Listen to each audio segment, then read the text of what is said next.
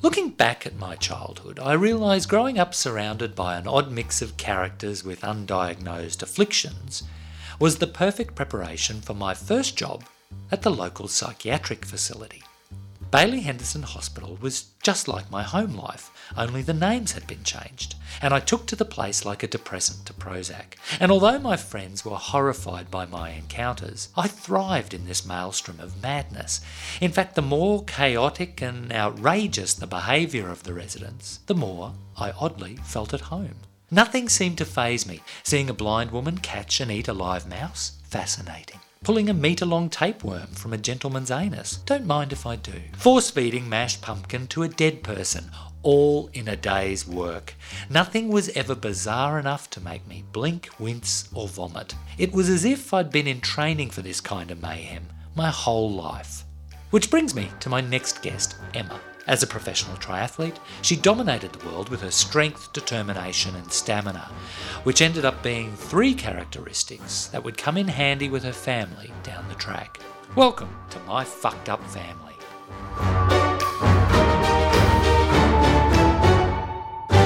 Multiple world triathlon champion Emma Carney, welcome to my fucked up family.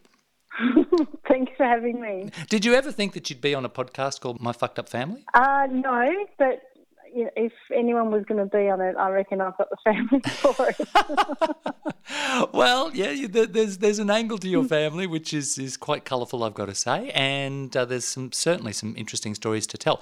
But we'll start off with what prompted uh, uh, me getting in contact with you, of course, is the fact that you've just uh, launched your autobiography, Hardwired Life, Death, and Triathlon. And first of all, I want to say, Emma, congratulations, because that book is an amazing achievement. I loved it. Thanks. It was uh, it's a it's a different kind of sporting autobiography because I kept diaries at the time, and um, it's sort of the stories behind sport and what goes on. And a lot of people tell me it's quite a tragic story. So yeah. Well, there's cer- there certainly are the, yeah, there certainly are that, those shades of it, you know, Emma. What prompted you to write the book after all this time? I was always going to write a book, yeah. but I was going to write a book on my five world titles, my two Olympic gold medals, and my annihilation of the Hawaii Ironman record. Yeah, but it didn't quite work out like that, though, did it?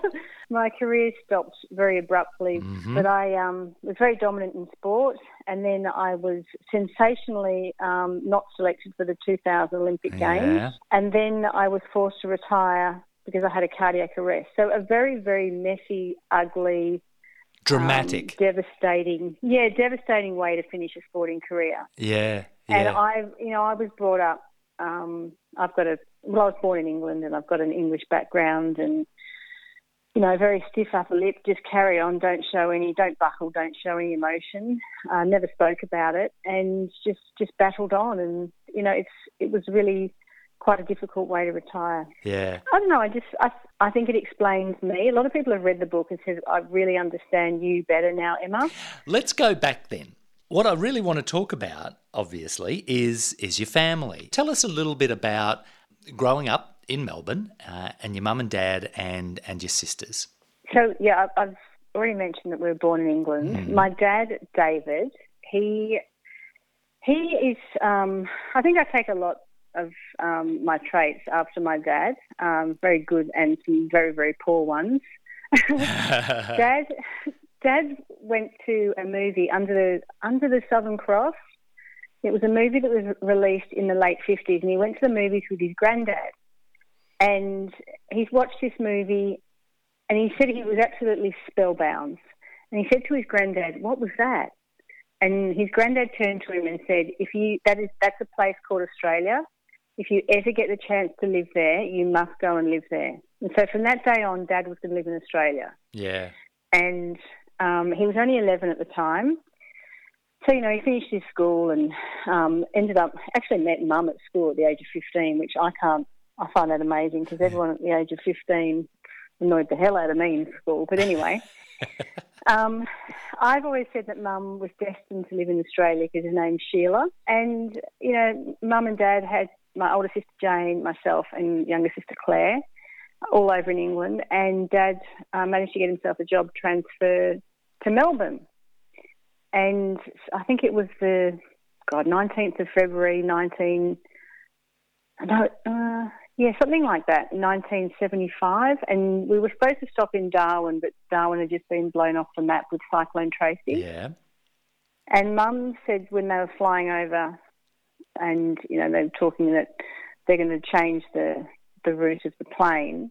Mum was a little bit apprehensive because you know she knew that all these things in Australia could kill you, and suddenly a city had been wiped out, and and um, but Dad was very much very excited, and I just grew up with a dad that everything Australian was excellent, but um, and Dad was also in the sports industry, so he ended up being at Adidas, and then he ended up being one of the heads at Nike in Australia. So because he was quite he, he was he was quite successful, wasn't he? Yeah, Dad was. He, um, I suppose he's just a bit like me. He's got a got an idea and he goes that way. It gets him in a lot of trouble as well because Yeah. you know he's a confrontational character. So, um, but he does the right thing. Yeah, right. So so when you first arrived in Australia, where did, where did they live? We bought a house out in the suburbs, and then Mum and Dad decided, oh no, we want to live in the Australian bush, but we don't want to live rural. So we ended up buying. Uh, Mum and Dad ended up buying three and a half acres in a place called Eltham, which is sort of northeast of Melbourne, about half an hour out of the city. And typical Mum and Dad, let's build a mud brick. so It was the seventies. was- It was the seventies, though, wasn't it? Yeah. And Dad was kind of like, well, how hard can that be? And so we ended up, and I actually think this is why I had a very strong core as an athlete. We ended up making three and a half thousand mud bricks for the house. and mum and dad then wanted to do it properly, so they wanted to use recycled timbers and, you know, they went off and bought second-hand bridges and when the bridges were being demolished and, you know, towed them back to Melbourne and all sorts of stuff. So the house is How long did it take them to build that house? to give an example, so three and a half thousand bricks. The best we ever did in an afternoon was we made 129. Wow. So that was the sort of the sort of progression. oh God. so we had it down pat, and the soil was we excavated for the house. You can't use the topsoil; you have to use the, the like clay subsoil. Yeah. So you know, we had the excavator put the pile of clay on one side, and we made the mud bricks out of that. So it was quite it was quite an amazing thing to do. And you know, in that time, I discovered running. So you know, we'd make a couple of mud bricks, and I'd head off for a run and come back and finish off the mud bricks. So just crazy stuff. Oh, that sounds. Uh, it, it sounds like you could quite easily grow up resenting your parents for doing that to you. Okay, I we're, we're going for another weekend of making mud bricks, kids. Come on, let's go. Every oh no, it was every weekend, and I'm not a particularly like I'm. It's a we're a very close family. We had no relatives out here, so Yeah. we're very close. Yeah. I know my older sister Jane was like, "Why can't we go and see our friends on the weekend?" And um, Dad said, "Oh, you can, but you've got to have, be dropped off early, and I'll have to pick you up late because I've got to make you know a hundred mud bricks." so Jane would do that every now and then, but you uh. kind of I never did because I'd much rather. I'm not. I don't know. I suppose I could see the goal and Yeah. I, yeah, just sort of stuck with it. Yeah, yeah, yeah. And I trusted my dad, which probably wasn't the smartest thing. So you mentioned your older sister Jane. Uh, tell us what was she like when you were growing up? oh, Jane, Jane was a wonderful sister. So she Yeah. was 16 months older than me, Mhm. and um, she took her role as head of the junior household very seriously. So she's she was always looking after Claire and I, and she was always. I don't know. I just, I mean, Jane and I were so close.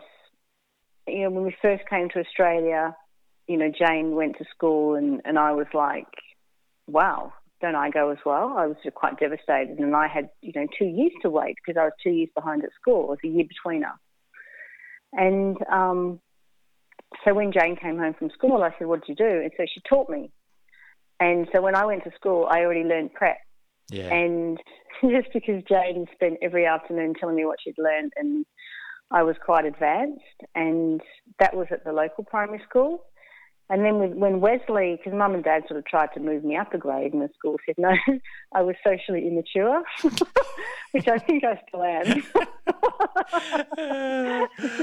I never developed that Yeah, side. yeah. Um, yeah, and then Wesley went co-ed, and they were looking for girls, and mum and dad had three, so we went, ended up going to Wesley, and it was, yeah, I've, I really enjoyed going to Wesley. And Jane cried every night because she was leaving her friends behind. And Jane said to me, "Don't you miss your friends?" And I said, honestly, Jane, I can't even remember their names. And yeah. then, you know, that was like the next day. So you're obviously quite, I mean, incredibly close, but quite different. Was she as interested in sport as you were? Jane, so Jane was very, um, she didn't like the competition, which I found quite ironic because she'd say to me, Oh, Emma, how can you be so mean to people? Because she never stood next to me on the start line in a cross country race because she reckoned I swung my arms back and hit her. And then Jane ended up being a lawyer. yeah. And I was like, hang on a minute, isn't that the same thing that you just do it, you know, under cover of papers in courtrooms? Yeah. But, but um, she she enjoyed the fitness side. She did not like the competition side, but she was a good good athlete. She raced age group triathlon. Yeah. And um, but it was my younger sister Claire, who was two and a half years younger. She um, yeah, she was the athlete. I reckon Claire was a better athlete than me, but she didn't have the same. I don't know. There's that thing you have where you'd rather die than lose. Yeah. And I definitely had that. Yeah. Did Did your dad sort of instill that in you? Yeah, dad. So dad was at every race. Um, he was always there. He was always around, and I mean, he was there for me, but he was also there because he was sponsoring athletes through Nike and he was checking up on, you know, what the athletes were doing and stuff like that. But to be honest, Dad never ever pushed me, never woke me up in my life. I've always dragged Dad out to early morning runs, and Dad was very, very, very aware that because of my makeup and because of how I behave, if I um, was let loose on something, I would go 100% at it. And he knew just from discussions, that, you know, with the athletes at, at Nike and, and Adidas, he knew that if I trained too hard too soon, I'd be one of those burnt out juniors. Yeah. And so he prevented me from, he was, didn't allow me to train, he didn't allow me to um, compete, didn't allow me to have a coach, didn't allow me to join an athletics club. And it wasn't until I was about the age of 18 that he let me run um, like a 10k road race. So he held me back all the time. It was all about speed and technique and skill. And I, I just think that he was like me. You know, I never, we don't do things sort of half-assed. Yeah. Um, I went to I went to Wesley College in Melbourne, and it had just gone co-ed. So um, it used to be a boys' school, and so the girls were encouraged, you know, join in, join in, join in. So I started, you know, doing what the girls do and played softball and netball. And um, I was always playing to win. So, so team sports really frustrated me. Yeah. And I was actually banned from team sports because I was allegedly, never proven, allegedly throwing the ball at people and not to them. So I was, you know, hitting people with the ball, basically. Can you confirm or deny that? no, it's never been proven, so I'm just carrying on through life. anyway, Wesley Wesley sat me down and said, "Look, you don't have to win all the time." And I just I just remembered I almost fell off my chair, and I said, "Well, what?" You know. so they said, "Look, Emma, you're a really good athlete. You could easily." Well, I was in the first team. I was in grade four. Mm. Um, they said, "Look, do cross country and athletics, and we'll give you an exemption in the other season of sport." And I said, just okay. to, just to keep so, you away from everybody else. Yeah, yeah. and so I then just ran for the school and was never beaten. And you know, Wesley loved it, and I loved it, and no one else got hurt. Uh, yeah. So it was. Um, Everyone was happy. Yeah. So how did you make the move into triathlons then? So I um, finished school, got to the stage where I was um, making teams. So I made the World Cross Country team and ran for Australia, and I made a couple of road relay teams. But the jump from junior to senior athletics is, is quite a big jump. You know, I was running just under 910 for 3K, which which is great as a junior, but you know, to be world class, you've got to run an 840 or quicker. So you've got to find yourself 30 seconds. Seconds, yeah. Yeah, and that's quite a long way to start the lap of a track. Yeah. and Dad said, well, these triathlons keep popping up. Have a go at the local triathlon. So went down to um, the local race, which is at Elwood. It's a bayside suburb of Melbourne um, 750 metre swim, 20k bike, 5k run. And I thought, well, it can't be that hard, you know. So I got in the water and I lost seven minutes over the 750 metres of swimming, and I've never been so lost and beaten up and pummeled in my life. So I got on my bike, and there's people everywhere. You know, I come from a background of running on the track, you know exactly where everyone is, Yeah. or cross country, you know everyone is. Got on my bike and just rode flat out, and got off my bike. So I just ran as fast as I could, and I, every time I passed a girl, I asked her, "Are you winning?" You know, and she'd say no. So okay, so I past the Next one, are you winning? No. Go past the next one. Are You winning? No. And I must have been about, I don't know, a K and a half from home. And I said to a girl, Are you winning? She said, Yes. I said, Oh, good. And I overtook her and won. so, you know, I just thought, Oh, God, that was a lucky escape. Um, didn't think anything of it. Anyway, a couple of nights later, Dad, you know, dinner table said, Right, I reckon you're the best triathlete in the world. And Dad's, he's an accountant by trade, so very black and white. If it works Yeah. on paper, it'll work. Yeah. And he'd basically dissected triathlon results worldwide and he'd looked at um, the bike and the run splits and the swim splits. And he worked out that I was a couple of minutes ahead of the rest of the world. And I said, But Dad, I lost seven minutes on the swim, and internationally they race double the distance. So that's 14 minutes down out of water. And Dad said, Oh, no, no, you need to learn to swim. and I was like, Oh, okay. He said, Your running's already there, you're fastest, and you're biking. He says, I reckon you're world class on the bike. And he said, I've looked at the calendar, and I, in 18 months' time, there's a world championship in New Zealand, in Wellington. He said, I reckon you should race the summer season, stay in Australia, work on your swim, and go to Wellington and win worlds, and then that's your debut race. And we pulled it off. And Claire won the juniors, and I won the seniors on 18 months later. Do you know that's that's Yeah. just so incredible, isn't it? So you you basically had to learn to swim, uh, and you become within eighteen months you become the world triathlon champion. Champion. Did you know at that point, or did you have a an, an inkling that it was going to eventually become an Olympic sport? Because that was what you always wanted to do, was compete at the Olympics, Yeah, there was, I think it had just been accepted in. right? Okay. um, as an Olympic sport, and that was, you know, triathlon was beginning to, um, well, it was having to sharpen up its rules and things like that. And so when I won Worlds, I was the new kid on the block, a new athlete, and World Triathlon wanted me very much to stick with their program because there were other, or their race series, because there were other race series around the world that were like, we don't care about the Olympics, we just want to stay true, true to triathlon. yeah.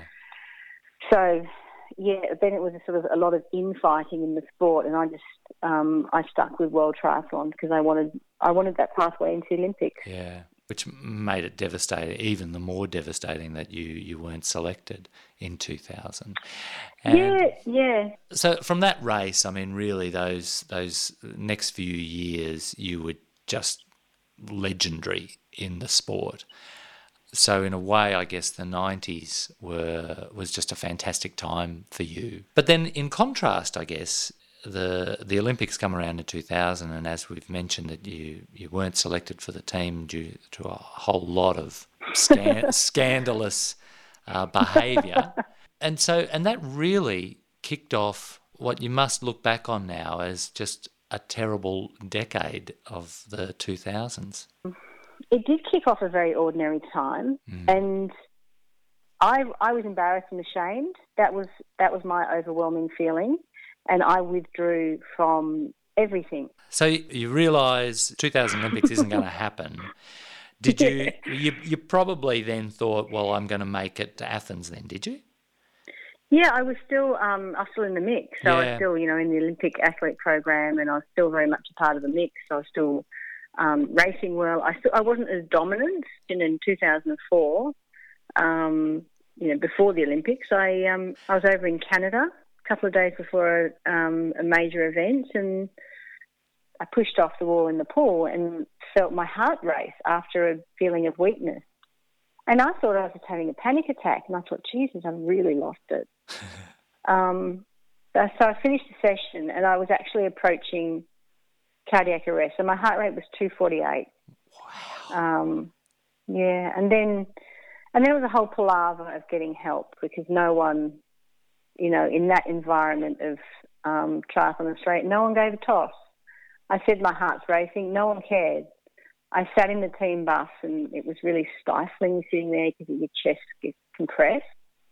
Um, and I got out at some lights and the bus drove off. I mean, like, if it wasn't your life and death, it's actually quite funny. So you're complaining that your your heart's racing, you're feeling terrible. Yeah. You hop and off no the bus for some fresh air at the traffic lights, yeah. and the light yeah. turns green, and they just leave you there. yeah, I know. But anyway, I I worked out I was dying, and um, got help, and and the physio got out with me. So the physio, thank God, he got out, and I said, look, he was whinging and everything. And I said, look, you've got to get help. I reckon I'm dying. I can't breathe because I was lying on the floor at this stage on the footpath. So yeah, I went. I was actually writing my book, and I thought actually this is quite because I've never reflected because you know I was brought up with that just carry on. Yeah. And when I put everything together, I, I actually because that period of my life, I just okay, I'm just going to close that door. I'm not going to think about that because it's too depressing. I'm not going to think about that. I'm not going to think about that. And so I was opening all these doors that I hadn't touched for, for years. And I thought, wow, that's really bad. There's a 26 year old little, you know, female that just wanted to be the best in the world. And she's on the side of the road in cardiac arrest. Dying. And the whole team has buggered off. Yeah. Yeah. Yeah. Like, that's really, really shit. It's incredibly but shit. It, so, yeah, I just, um, then I got myself back, and the diagnosis was quite funny with my heart. Yeah because I thought, you know, come on, guys, fix this and I'll get back on the circuit. Got races to do. Uh, I didn't actually believe that I was done. Yeah, yeah. Your sister Jane, at that point, around that yeah. time, she'd helped. She, as you mentioned, she was a lawyer, and she was part of your legal team who put uh, yeah. your your appeal in to actually be selected into the Olympic team. So she worked tirelessly in the background uh, to help you at that point. Then tell us tell us what happened to her around 2005. Yes, so I had my defibrillator fitted in October of 2004, mm-hmm. and you know the adjustment for that was pretty ordinary, and um, you're just frightened because your heart rate goes up and your defib's going to go off, and you've all of a sudden everything that you've done in your whole life has stopped, and anyway, some good news was Jane. Um, she'd recently been married and she was having her first child, and so that was, you know, that was really good news for the family. Um, Jane had little Zoe. She was actually due on my birthday, but she had her on the um, in August, just after my birthday. And um, I went to see Jane, and she said to me, "Oh, you know, we're looking at Zoe and everything, and Justin, her husband, was there, and she said to me, I've got a lump on my head." I said, "Oh, really? To bang your head?" Because James was a bit clumsy. and she said, "She said no." She said, "I've got a lump on my um, left boob." And I said, "Oh, really?" She said, "Yeah, I'm worried about it." And that, something must have just drawn our attention away. Um, anyway, ten days later, she said to me, "Oh, I just had a um, call from my doctor." So Jane had a melanoma removed from her um, neck in 19 96. Yeah. And it was a, a melanoma and it was cleared and she had that five year clearance and everything was fine. And then in 2003, she found one herself on the back of her um, neck, and it was, um, you know, another melanoma, and it was a nodular type, which is the aggressive type. And when she took the dressing off, I helped her redress that when she had that cut out, and that the, the scar on her back was like quite horrifying. Yeah. How much area they'd taken, and they obviously hadn't taken everything. So when Jane was um, pregnant with Zoe, um, you know the the melanoma had obviously got in the bloodstream and was lying dormant. And so when Jane was pregnant, um, the body's looking after the, the baby, and um, Jane's immune system's down. So the melanoma ran rampant. And so the lumps that Jane was feeling were tumours. So Zoe was born. Um, she'd had some abnormal blood tests, which were put down to pregnancy, and um, yeah, when she was retested, they said, "Wow, you've, you're riddled with cancer."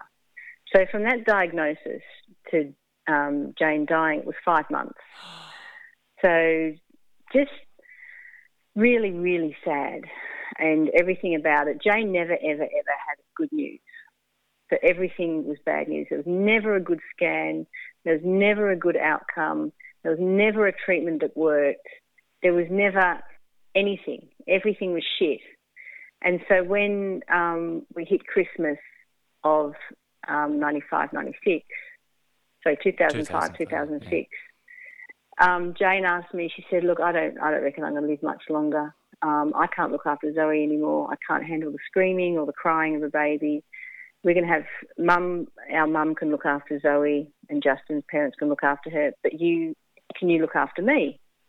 Because Justin had to get to work and she didn't want to go to hospital. And I said, yeah, okay. So I looked after Jane, I mean, obviously with Justin and um, with help for the last, I suppose it must have been four weeks of her life. Uh. And just, yeah, just horrendous. Tell me about the time, it was probably earlier in that diagnosis. I mean, it must have just been such a terrible five months when Jane asked you to come over and, and help and, and you were late. Oh, yeah. So Jane, early on with the scans and everything, Jane, um, you know, asked me. She said, "Can you come over and help take me to a doctor's appointment because Justin has an appointment at work and he can't get out of it, and um, if he doesn't go to work, you know, we're all screwed." Uh, he had his own business, so you know, he had to go in every now and then. And so I said, "Yeah, sure." Anyway, I was late. I messed up, messed it all up, got um, stuck in traffic, and I was late. And Jane had called a friend and left a note and said, um, I'll tone it down a bit. Basically, get out of my life. Never want to see you again. No, I don't want you to tone um, it down. You tell me what she said. well, she basically said, um, "You can fuck off out of my life." And you know, I read that and went, "Whoa!" But of course, I didn't accept it, and I thought, "Right, this is really serious." So I rang her. Of course, she told me where to go. Um, I hung around when she came back, and she kicked me out so I thought, right, okay, this is quite serious. So I thought, what can I do? And, you know, Jane was in bed and I thought, I know, I'll clean her windows. And, um, you know, Jane was the type, well, we all are, give each other a key to the house.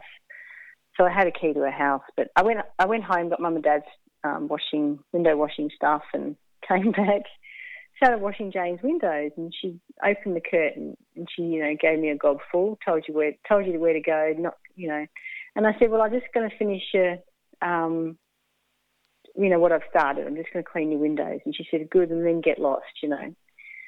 So I did that.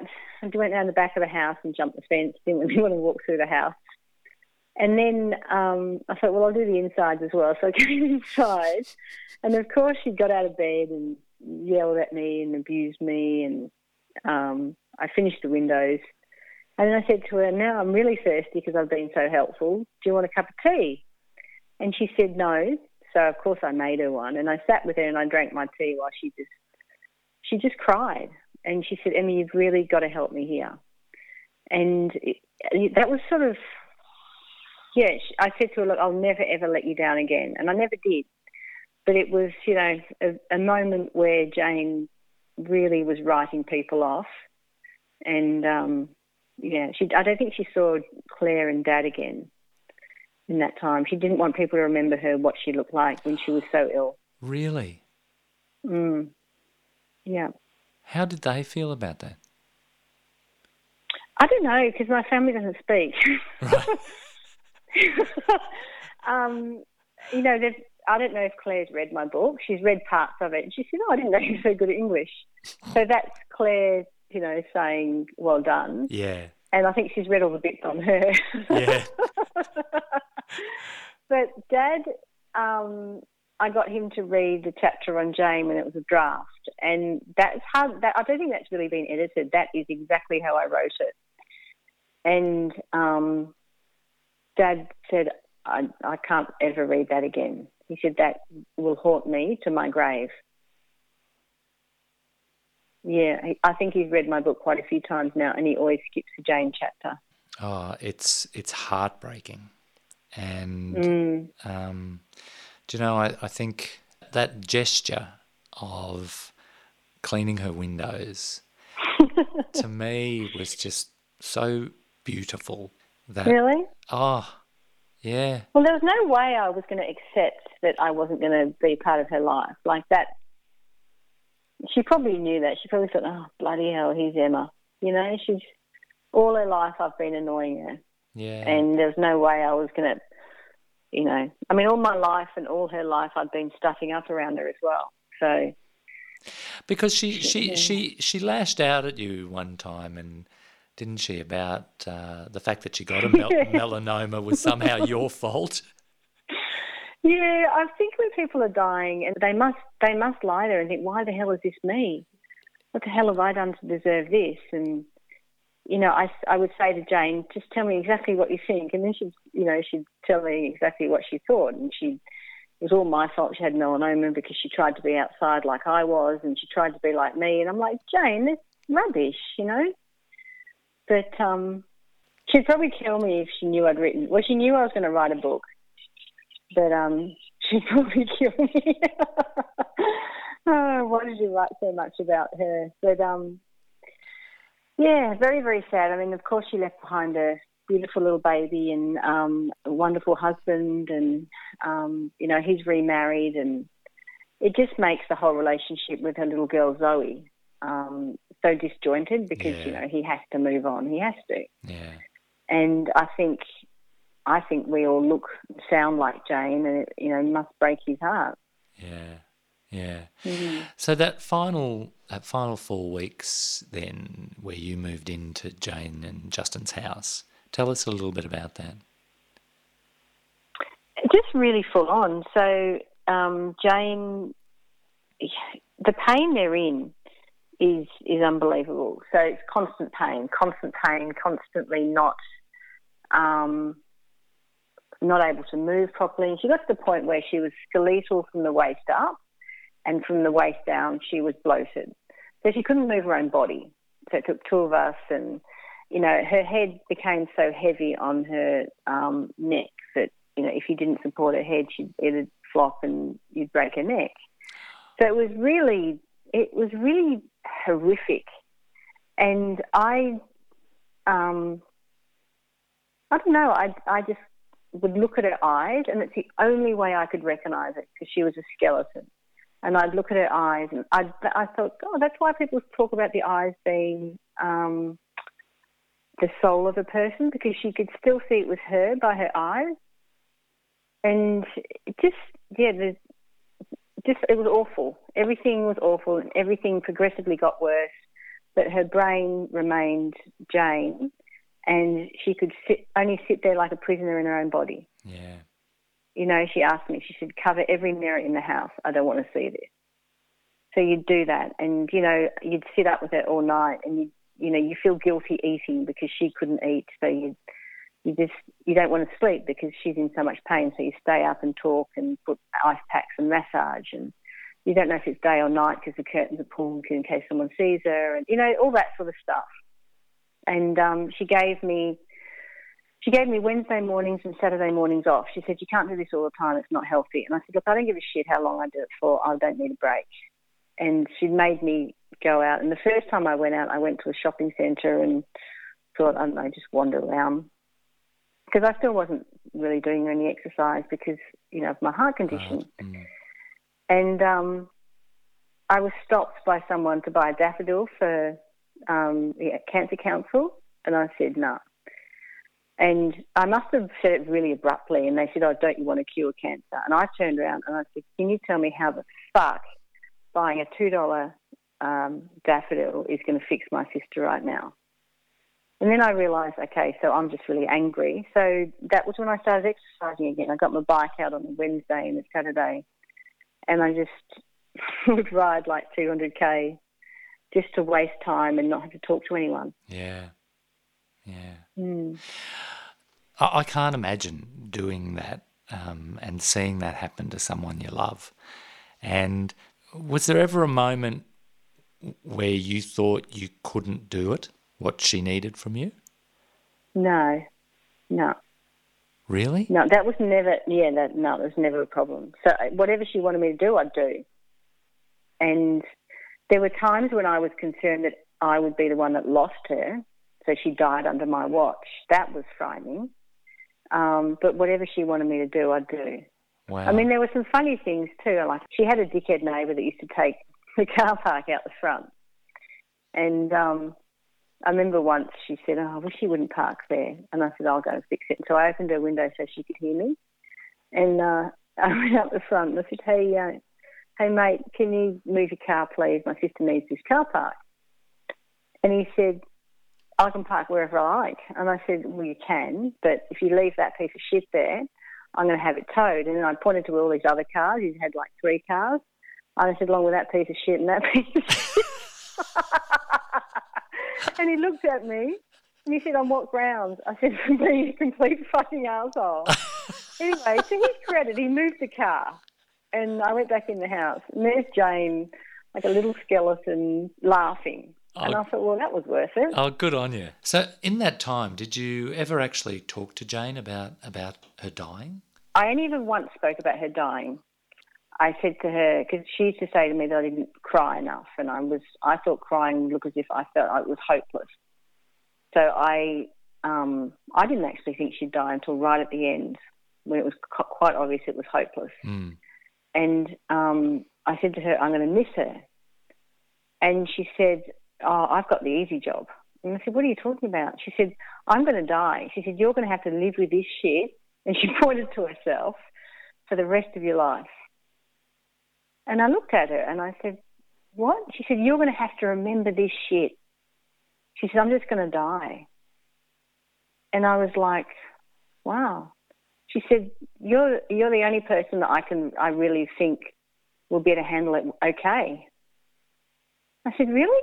Anyway, so that was her insight into me. Yeah, Um, but she did say, "Thank God you retired because you wouldn't have had the time for me." yeah. That was that was quite confronting. Was it why? But um, well, I just you know, as an athlete, you are a selfish individual. I would hate to think that I would have gone, "Oh yeah, okay, you know, enjoy your illness. I've got to go training." I would hate to think that I would have done that. Um, do you yeah. think? Do you think you would have? no, not Jane. Jane was. what about Claire? Oh no, no. I mean, not sorry, not my family. yeah. You know, yeah. but um, yeah, you just. I don't know. It's just horrendous, and you just. I mean, Jane was the, the least deserving of that kind of end, really. Yeah. Yeah. You know, I think it would have been me. A few people would have clapped me out. well, yep, I can name a few. I think in your book. Um, so tell me, ah, it's just uh, such a. It's it's it's odd to describe it as a beautiful story, but it really, really is. You mentioned that you mentioned that uh, your family don't talk, and uh, like you're in contact. You, do you mean you just don't talk about matters of the heart? oh yeah, we're not. Yeah, okay. So mum and I see mum and dad. I speak to them every day. Yeah. And I, Claire lives down the road. I would see her, or not see her, but I'd speak to her most days. So very, very much we talk, but we don't. Like we're not the kind of person. I, I can't remember the last time I hugged my mum. Yeah. You know, we're not a touchy feely, happy. It's all it's all conversations to progress. Yeah. So we don't. I mean, I I do. Oh God, it's quite complicated. I do talk to Dad about things, and um, Feelings. it was funny. Mum, yeah, yeah, a little bit. But Mum, so Mum read my book, and she'd ring me after a chapter and say, "Did that really happen? Did they really do that to you?" I don't remember that. And I said, "Well, no, I didn't really talk about it." And she said, "Why didn't you talk about it?" And I said, "Well, we don't talk about that stuff, do we, Mum?" And she goes, "Yeah, okay." But even the death of Jane, none of that has actually actually made you, as a family, start opening up and just talking and sharing things.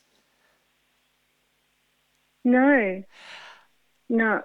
Does that does that seem weird to you? um, But ah, look, it's just it's it's a, it's a you sound like a very a, a funny mob, like v- incredibly stoic, um, and just getting on with it. Wow, it's incredible. Yeah, I suppose it's. Yeah, I, um, maybe that's maybe that's the pommy stiff upper lip. I don't know. yeah, yeah, Maybe, and mate, you know, like I, I have a career where I thought it was soft to tell people that I didn't feel hundred percent, and you know, yeah. I was, I was having heart failure. yeah, So, you know, it takes a lot for me to actually say, "Hey, you need help over here." yeah. but you know, like not everyone in your family is a professional athlete. I can I can understand it from you, I suppose. But you know, it just goes Yeah, to show. so- It maybe it goes to show. You know, I was talking about how incredibly different siblings can be, but it sounds like there's some real inherent similarities there. Hmm. Look, one final question. There was there was a wonderful story about when when Jane died, and you'd gone for a walk and you ran into someone you knew at a oh, coffee Oh, shop. Yeah. Yeah. So Jane died the day before. So she died on a Saturday evening. Real scorcher, a hot day in Melbourne, you know, 40 plus. Anyway, the next day, you know, the house is very empty and it's a very hot day still. And um, she, Jane lived in Albert Park. And so we're walking down Vic Ave in Albert Park in Melbourne. And I bumped into a friend, um, and she was actually one of my from National Australia Bank sponsorship days. And she was the lady who was my contact. And I said, Oh, wow, I haven't seen you in ages. And she said, Oh, hi, Emma. She said, We're just talking about this really, really sad story about a girl that lives over my back fence. And I said, Oh, okay. And she started talking about this young girl who just had a baby, um, was diagnosed with cancer only five months ago, and had just died. And so I sat there or stood there, like I froze Mm. to the story I'd just been living. And when she finished, I just looked at her and she must have thought, God, Emma's a bit odd. And I said, Yeah, that was my sister. And she said, So you're the sister that was caring for her? And I said, Yeah. Mm. Wow. That must have been that must have been so confronting for everyone in that conversation. Yeah, Mum was there as well, and Mum just stood there because Mum. I think when she started talking, Mum looked at me, and I looked at Mum, and, was, and I was like, and we both kind of wanted to hear it from someone else Yeah. because we were sort of we'd been stuck in that, not stuck, but we'd been in it. And how Yeah. how was her version of the story? Did it did it like yeah, that was pretty accurate or were there Well, yeah, it was very devastating. Yeah. Everyone at the table were like, you know, they had tears in their eyes, and they said she was a successful lawyer, and it's so sad. She just, you know, wound up working, and she was going to be a mum, and she was so looking forward to it. And you know, Jane was Jane was going to be such a good mum. I mean, she'd been a mum to me all my life. She'd even bought a sewing machine. and I just said to her, holy crap, what are you going to do with that? Because, I mean, Wesley was a boys' school, so we weren't the best at sewing. Oh, well, to knit all this I guess she figures. I guess she figures. I guess she figures if you could learn to swim and you know become a world triathlete, she could learn to sew. yeah, she was just going to do all that stuff. And Mum was obviously going to Oh. teach her. yeah. Oh, it's a terrible, Just so sad. isn't it? Mm, Isn't it? But yeah. you know, look, I think your telling of that story and how you've managed to sort of just put some perspective on it with, with the with the benefit of time and and just look back on it um, is really powerful and uplifting, Emma. And I think, and like I said at the beginning, uh, it gave such a contrast to who you um, built Yeah, up as a per, per, persona in your book, yeah. and it hit me like a ton of bricks. yeah. It, it really Oh, did. wow. And like I said to you in an you. email, I think in a lifetime filled with um, achievement, uh, writing this book, I think, has to be up there with one of your best. Yeah, it's it's nice to have written, and um, I've dedicated it to my son Jack, Yep. who um, who's quite chuffed because I do actually mention I did I did end up I did end up getting married, which was also a disaster. Uh, my um, my ex husband said to me, "When are you going to get over this swimming, biking, and running?" And I thought to myself, mm, probably never, but I think I'm over you. Yeah. But I mean, that's that's a very short version of it. But um, yeah, I've got beautiful little Jack, and um, poor little Jack's a bit like his mum. oh, look, I think there's some good and some bad with that, I'm sure. And uh, listen, it's been an absolute pleasure um, talking to Thanks you. Thanks for having me. Good on you. I hope you enjoyed this episode of My Fucked Up Family enough to subscribe, share, or like. And remember, if you have your own fucked up family story you'd like to share, contact us through our Facebook page. Until next time on My Fucked Up Family.